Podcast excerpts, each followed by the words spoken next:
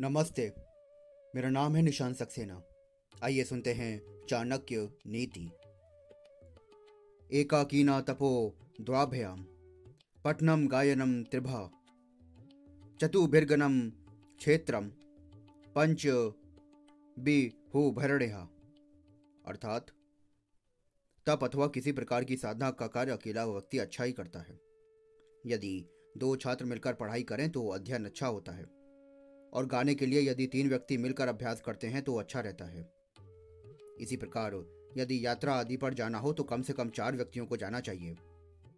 खेती आदि कार्य ठीक प्रकार से चलाने के लिए पाँच व्यक्तियों की आवश्यकता होती है, जबकि युद्ध में ये संख्या जितनी हो उतना अच्छा है।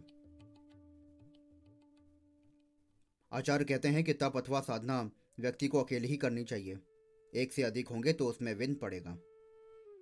अध्ययन दो व्यक्तियों के बीच ठीक रहता है क्योंकि दोनों एक दूसरे के कोई बात समझ और एक दूसरे को समझा भी सकते हैं।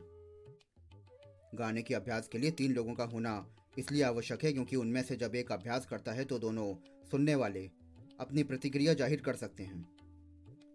कहीं यात्रा पर जाने के समय चार व्यक्ति और खेती आदि के कार्य के लिए पाँच व्यक्तियों की आवश्यकता होती है। हाँ युद्ध एक ऐसा कार्य है जिसमें जितने ज़्यादा लोग होते हैं उसमें उतनी ही सहायता मिलती है। धन्यवाद।